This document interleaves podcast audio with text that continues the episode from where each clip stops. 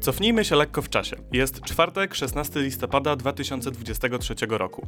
To właśnie dzisiaj Fundacja Waria Poznania ogłasza pod Kuratorium Oświaty Białą Księgę Praworządności Poznańskich Szkół, czyli kompleksowy audyt statutów poznańskich szkół średnich. W dniu ogłoszenia zostało powiedziane, że dyrektorki i dyrektorzy poznańskich szkół średnich dostają 90 dni na zmianę zapisów na zgodne z aktami prawnymi wyższych rzędów, a po tym czasie kierowane będą wnioski do nowego kuratora lub kuratorki oświaty. Wróćmy do teraźniejszości. Jesteśmy na kilka dni przed deadline'em 90 dni i porozmawiamy dzisiaj z Janem Pieniążkiem z Fundacji Waria Poznania o tym, czy w temacie praworządności w szkołach Biała Księga przyniosła oczekiwaną zmianę oraz jakie są przewidywania na najbliższą przyszłość. Ja nazywam się Kacper Kaźmierczak i serdecznie zapraszam Was do odsłuchania naszej rozmowy.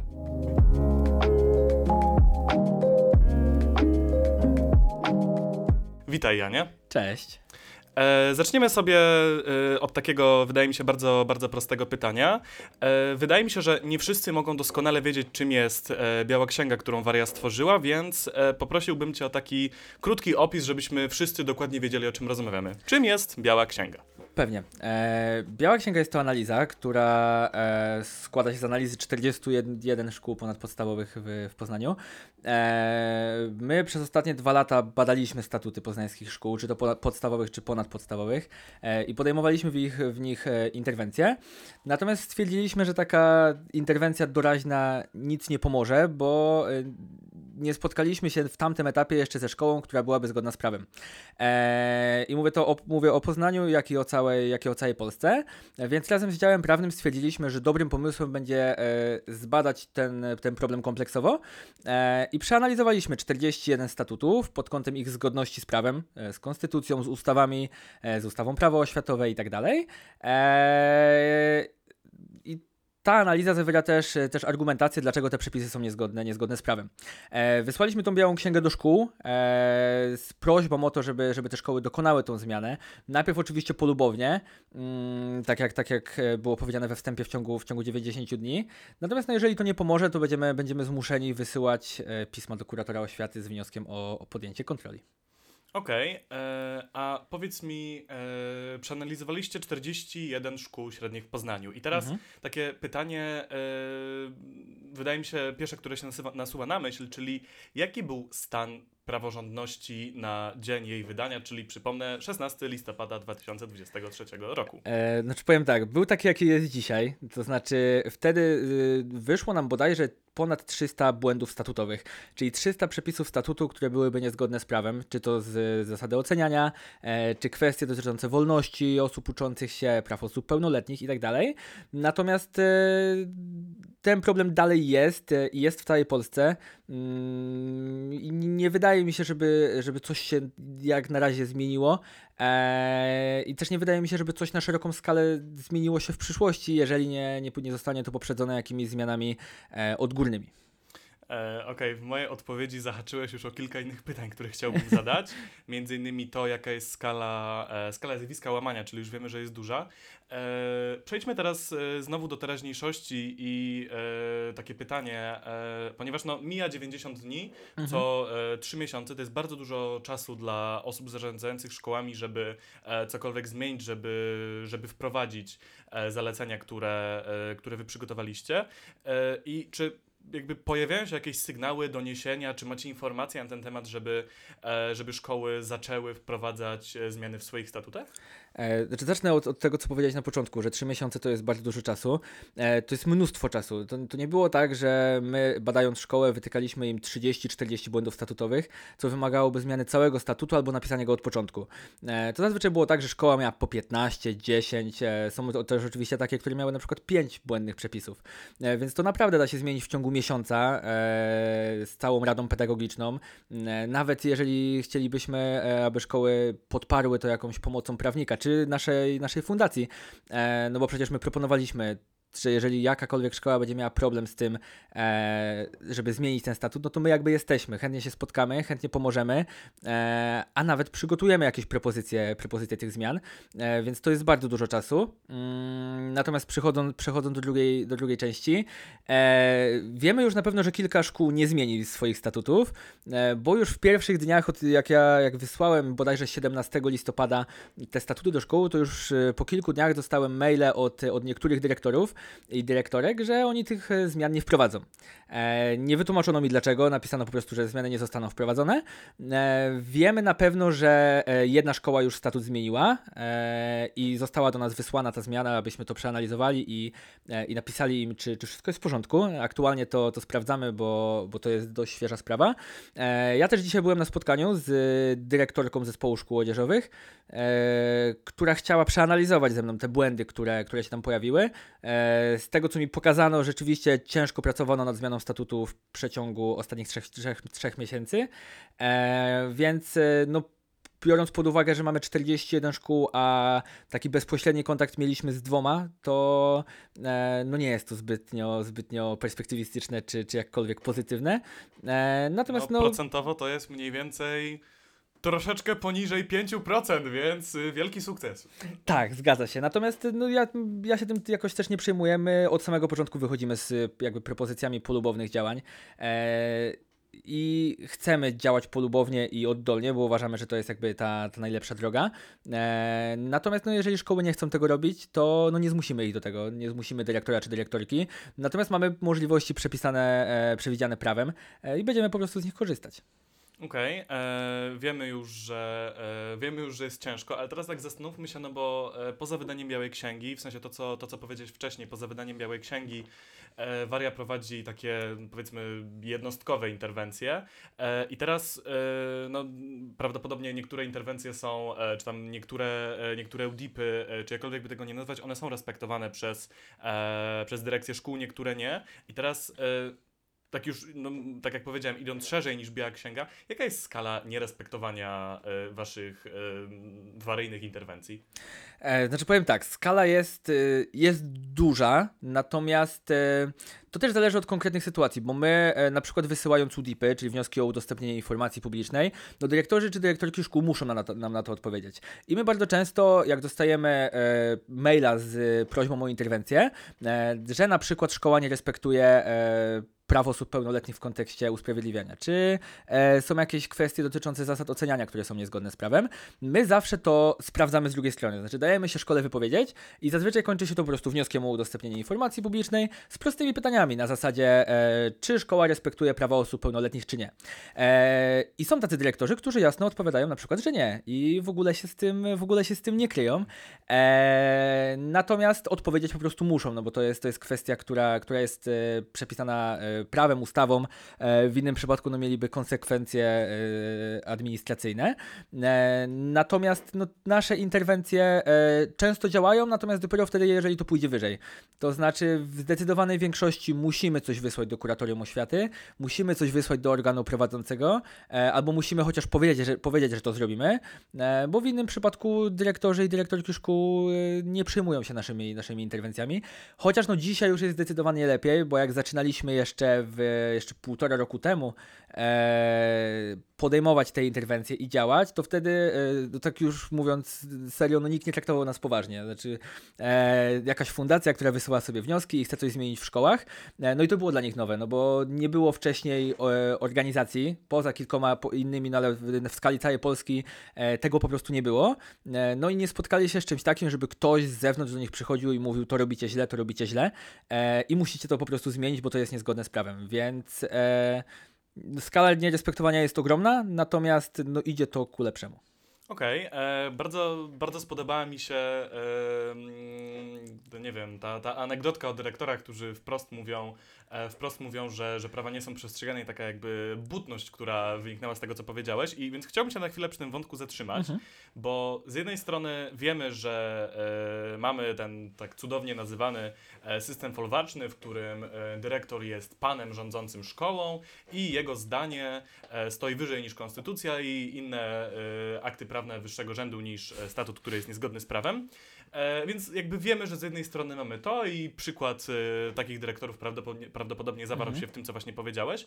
Natomiast e, jakby to jest jedna przyczyna tego, że e, w statutach pojawiają się zapisy niezgodne z prawem i chciałbym teraz trochę porozmawiać o jakby tej, ty, tym drugim aspekcie, no bo e, statut zgodny z prawem i statut niezgodny z prawem musi być jakoś w tym jakby systemie prawnym zamocowany i e, z takiej perspektywy innej niż świadomość, tudzież nieświadomość, albo celowość, tudzież niecelowość dyrektorów, w sensie skąd się bierze e, łamanie, e, łamanie, łamanie zapisów innych aktów właśnie w tym takim aspekcie prawnym? Czy tam, nie wiem, czy są jakieś luki w systemie, e, z których dyrektorzy korzystają, czy na przykład, nie wiem, robią, e, interpretują przepisy na swój sposób, co to Mhm. de facto też jest trochę luką?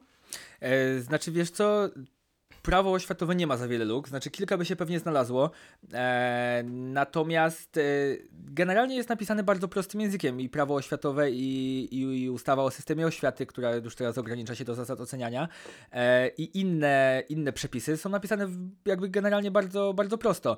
To znaczy na przykład mamy e, przepis, który mówi, że e, szkoła może regulować e, ubiór ucznia. I mamy też opinię jakby w procesie uchwalania tej ustawy. Były rozmowy, jakby tam wskazano, że wykreślamy z, z tego przepisu wygląd, to znaczy regulujemy ubiór, nie wygląd. No i to jest jakby bardzo proste do, do zrozumienia, więc nie powiedziałbym, że, że te przepisy są jakoś, jakoś e, po pierwsze ciężkie do zinterpretowania czy zrozumienia. Nie powiedziałbym też, że prawo oświatowe ma luki. E, problem jest w tym, że nikt tego prawa nie traktuje poważnie i to jest e, problem, który e, spotykamy no nie tylko w szkołach i nie tylko e, w prawie oświatowym, tylko jakby na, na wszelkich aspektach prawa, jakby w całym systemie e, państwa polskiego. E, i mamy możliwości, z których my oczywiście korzystamy, e, które powodują to, że szkoły muszą działać zgodnie z prawem. Tak? Czyli mamy organ prowadzący, który ma wypisane kompetencje, za co odpowiada, za co nie odpowiada. E, mamy kuratora oświaty, który, e, czy kuratorki oświaty, którzy również mają swoje określone kompetencje i oni ten nadzór powinni podejmować. To znaczy, jeżeli szkoła działa niezgodnie z prawem i jest takie zgłoszenie, to oni powinni to naprawić. E, znaczy, kazać szkole po prostu podjąć ok- określone, określone działania. Natomiast y, no, oni po prostu tego, tego bardzo często nie robią, a zazwyczaj się jeszcze z nami wykłócają, że szkoła działa zgodnie e, nawet nie tyle co z prawem, tylko z jakąś praktyką. Ostatnio kurator oświaty e, odpisał nam, że e, co do jednej szkoły, już, już nie będę się wdawał w szczegóły, że e, jakby nie określił, czy to jest zgodne z prawem, czy nie, natomiast wskazał, że szkoła robi to, co może najlepiej i działa dla dobra osób uczących się. Ja to słyszę na przykład bardzo często e, od dyrektorów i dyrektorek, że oni na przykład wiedzą, że to jest działanie niezgodne z prawem, natomiast jest robione po to, żeby osoby uczące się e, czuły się w szkole, lepiej, w szkole lepiej i jest to robione dla, dla ich dobra. Oczywiście tak nie jest, no bo jakby mamy jasne sygnały od osób uczących się, że, im, że, że to im się nie podoba, natomiast e, jest oczywiście niezgodne z prawem, natomiast no takie jest ich przeświadczenie, e, które akurat nie wiem z czego wynika, natomiast no na pewno drugi sektor jest taki, e, że i dyrektorzy, i dyrektorki, i całe grono pedagogiczne tego prawa po prostu nie zna. To znaczy, oni się prawa oświatowego nie uczą. E, chociaż no ja osobiście uważam, że na studiach e, pedagogicznych powinna, powinny być szersze elementy prawa oświatowego, po to, żeby nauczyciele i nauczycielki wiedzieli, co mogą, czego nie mogą i jak powinien wyglądać system oświaty. E, natomiast e, też nie ma jakiejś szczególnej kontroli, no bo nie możemy wymagać od nauczyciela, e, że będzie posługiwał się prawem jak, jak adwokat czy radca prawny po, po 8 latach edukacji. E, natomiast po pierwsze podstawy powinien mieć, a po drugie no szkoła powinna mimo wszystko z kimś konsultować te zmiany. Okej, e, trwamy sobie aktualnie w, w teraźniejszości, e, natomiast chciałbym e, postąpić, e, wykonać, e, że tak powiem, krok w przyszłość i zahaczyłeś już o to w jednej odpowiedzi i takie pytanie, czy, czy my jesteśmy w stanie, żeby, żeby w jakiś sposób unormować to, czy my jesteśmy w stanie wprowadzić jakieś odgórne zmiany? Nie wiem, e, no, no właśnie, czy jesteśmy w stanie wprowadzić jakiekolwiek odgórne zmiany, które w końcu ujednolicałyby e, i jakby nie dawałyby przestrzeni na różne tego typu wypaczenia? E, tak, natomiast na to też trzeba spojrzeć e, z dwóch stron, bo po pierwsze, e, jakby szkoła to jest tak naprawdę małe społeczeństwo i małe środowisko, więc e, i dyrektor mimo wszystko tą szkołą zarządza.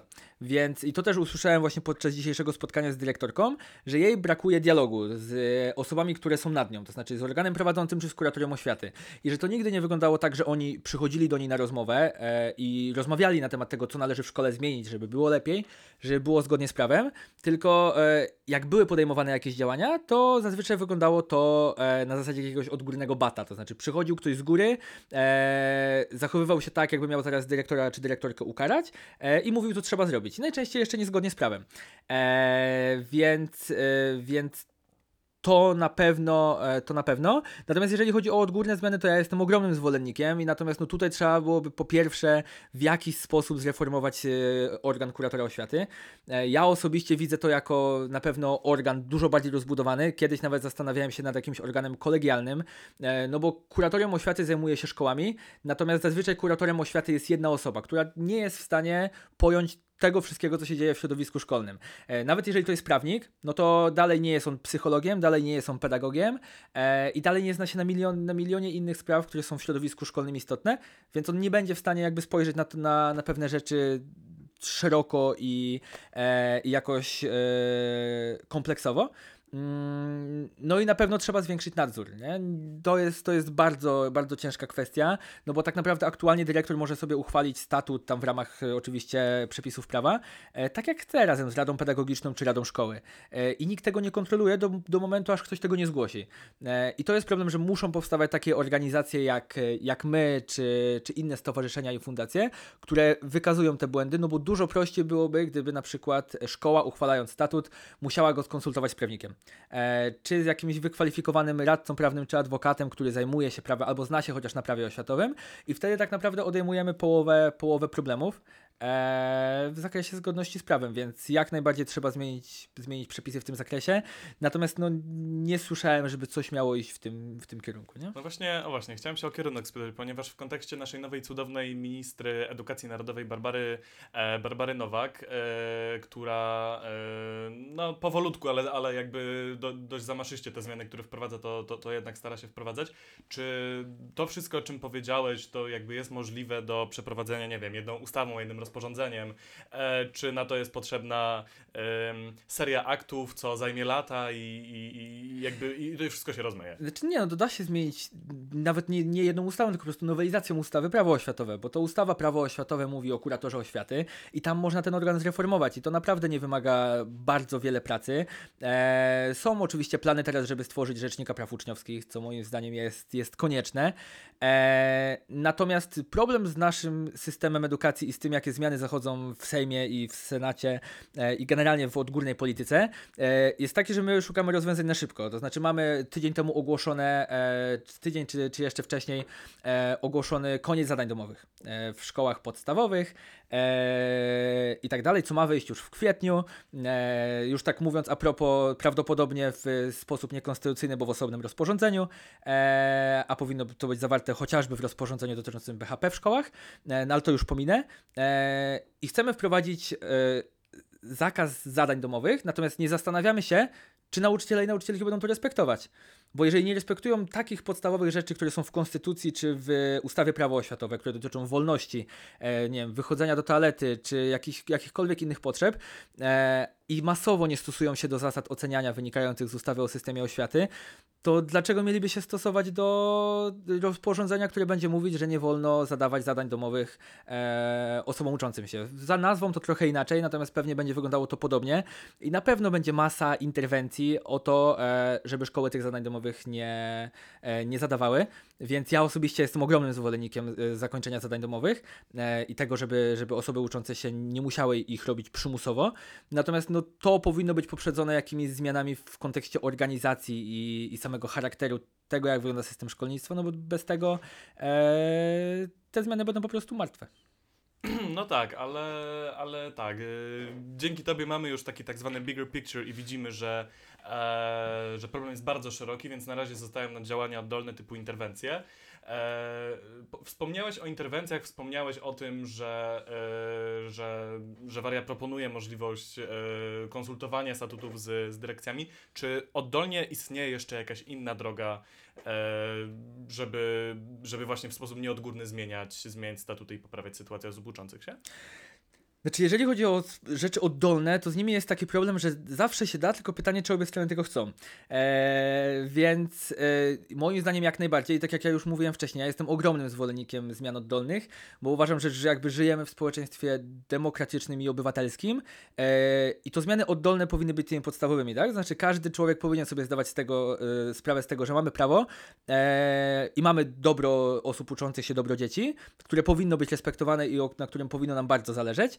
E, natomiast e, pytanie, czy jakby dwie strony medalu będą tego chciały, czyli z jednej strony organizacje pozarządowe, rodzice, osoby uczące się, z drugiej strony szkoła i nauczyciele.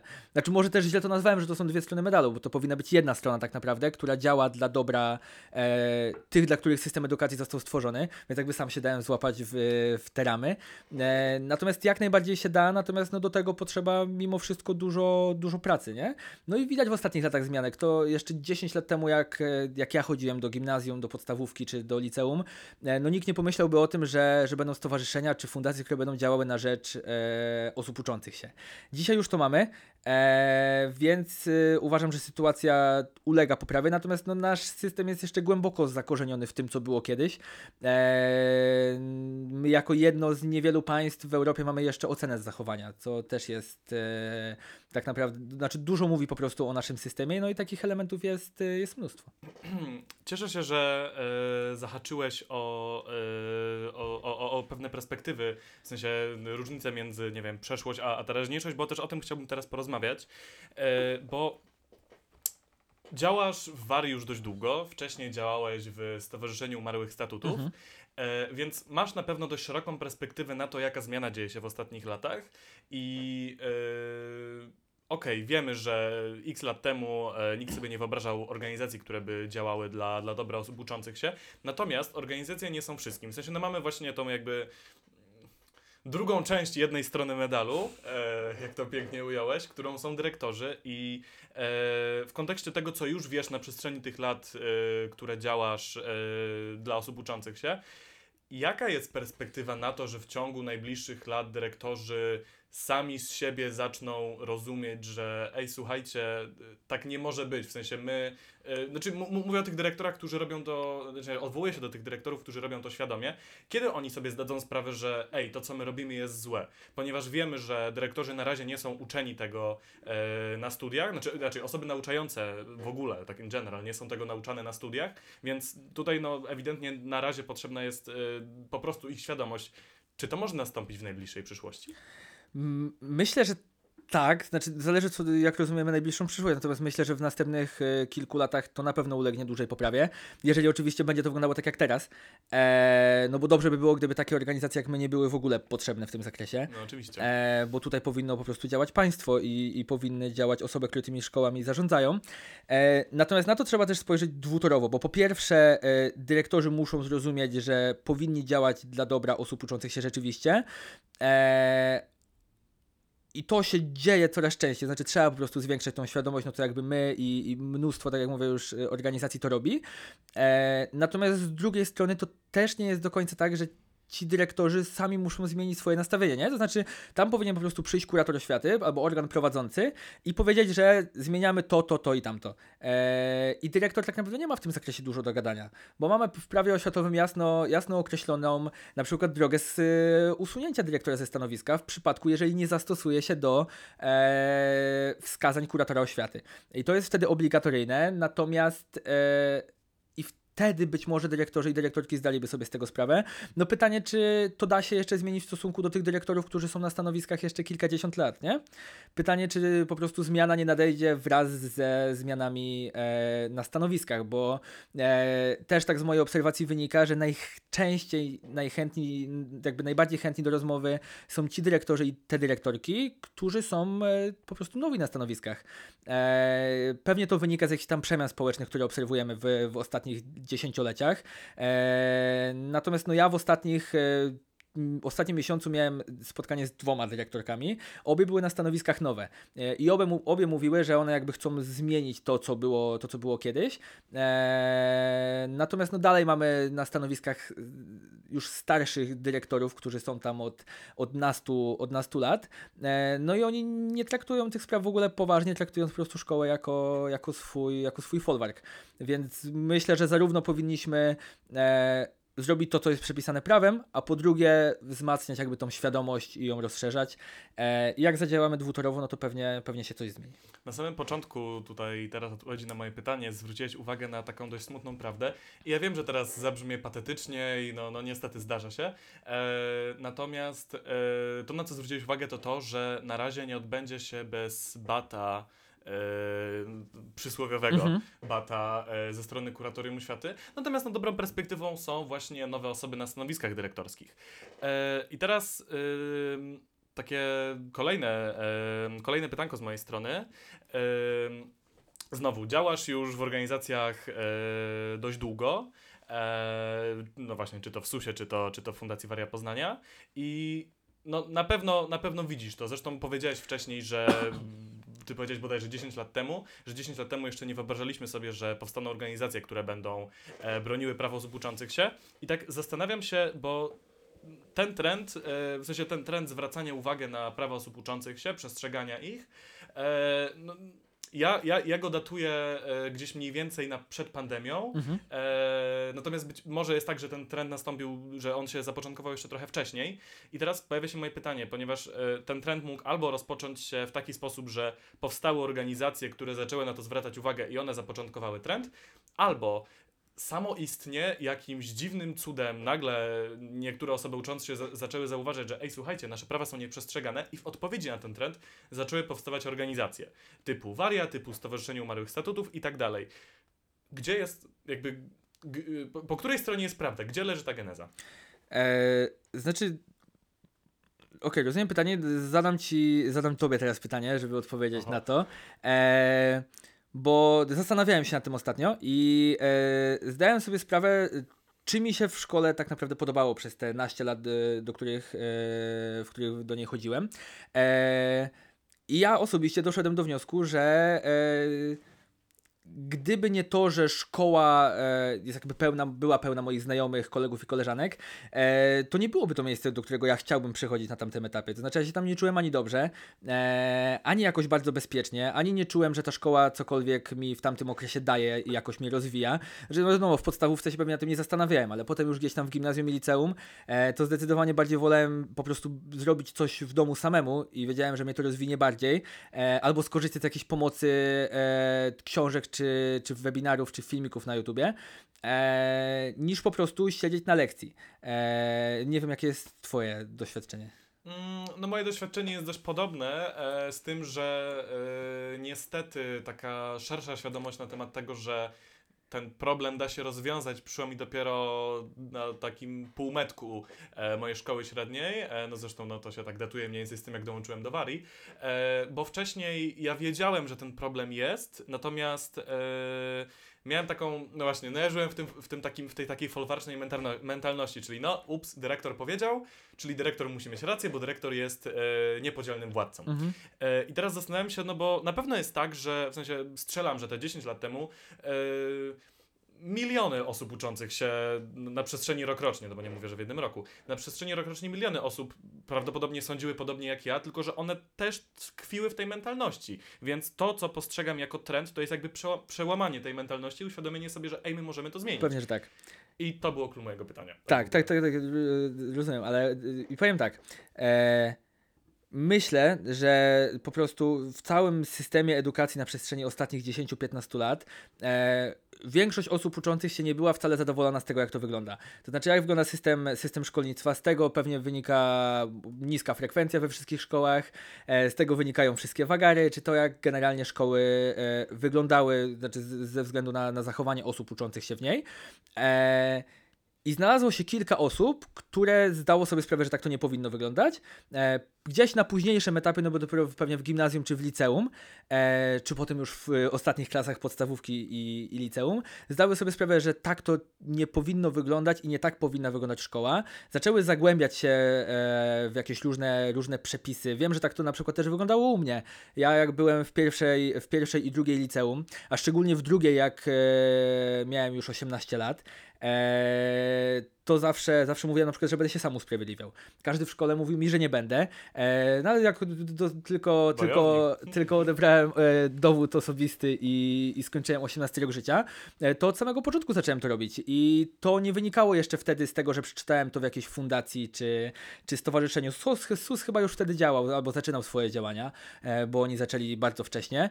Natomiast e, przeczytałem gdzieś to w internecie i stwierdziłem, że tak to po prostu nie powinno wyglądać, skoro jestem pełnoletni, skoro jakby nikt nade mną już nie jest i moi rodzice nie pełnią, nie pełnią nade mną e, opieki rodzicielskiej, no to tak to po prostu nie powinno wyglądać. E, I znalazło się kilka takich osób e, jak ja, które poszły z tym dalej, no bo ja, ja żadnego stowarzyszenia na tamtym etapie ani fundacji nie założyłem, e, które poszły z tym po prostu dalej i stwierdziły, że trzeba ten problem rozwiązać no nie odgórnie, natomiast po prostu jakoś bardziej kompleksowo i szeroko e, i postanowiły założyć e, fundację, stowarzyszenia. Najpierw działały często w jakichś takich grupach nieformalnych. Wiem na przykład, że, że Stowarzyszenie Morych Statutów, czy na przykład e, Fundacja na Rzecz Praw Ucznia tak, e, tak na początku działały. Powstały grupy na Facebooku, w których osoby, które już coś wiedziały, po pierwsze się kształciły same, a po drugie odpowiadały na pytania dzieci, osób uczących się, rodziców na temat, na temat tego, jak powinna, powinna wyglądać szkoła.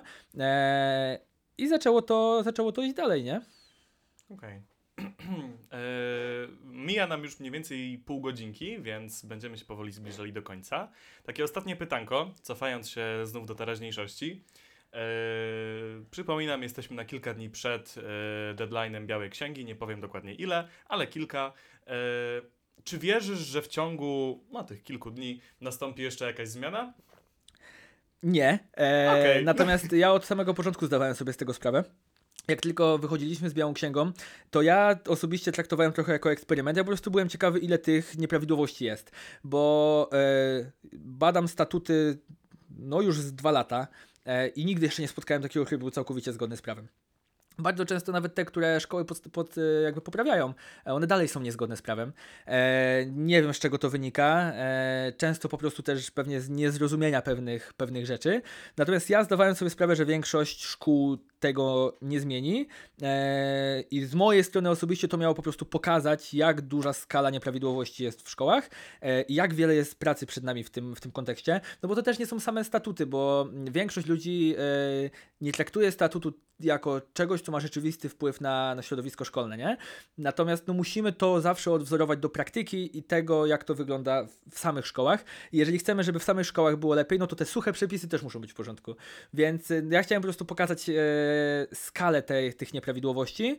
E, natomiast no, mam nadzieję, że, że nowo wybrany kurator, czy nowo wybrana kuratorka, do której za kilka dni trafi kilkadziesiąt wniosków o kontrolę, e, podejmie konkretne interwencje. E, my jesteśmy chętni na współpracę i jesteś, byliśmy od samego początku, co już wspominaliśmy wielokrotnie na, na przestrzeni ostatnich, ostatnich miesięcy. Okej, mamy przecudowny, pozytywny akcent na sam koniec rozmowy. Także Janie, ja bardzo Tobie dziękuję za rozmowę. Dziękuję bardzo. E, dzisiejszym gościem był Jan Pieniążek, czyli koordynator działu prawnego Fundacji Waria Poznania. Rozmowę poprowadził Kacper Kaźmierczak z Fundacji Waria Poznania. E, bardzo duże podziękowania dla naszego wydawcy, którym e, był, e, jest Mateusz Kaczmarek. E, a rozmowa, której właśnie wysłuchaliście, jest częścią podcastu Waria Nadaje, prowadzonego przez Fundację Waria Poznania, czyli największą w Poznaniu organizację pozarządową działającą na rzecz osób uczących się.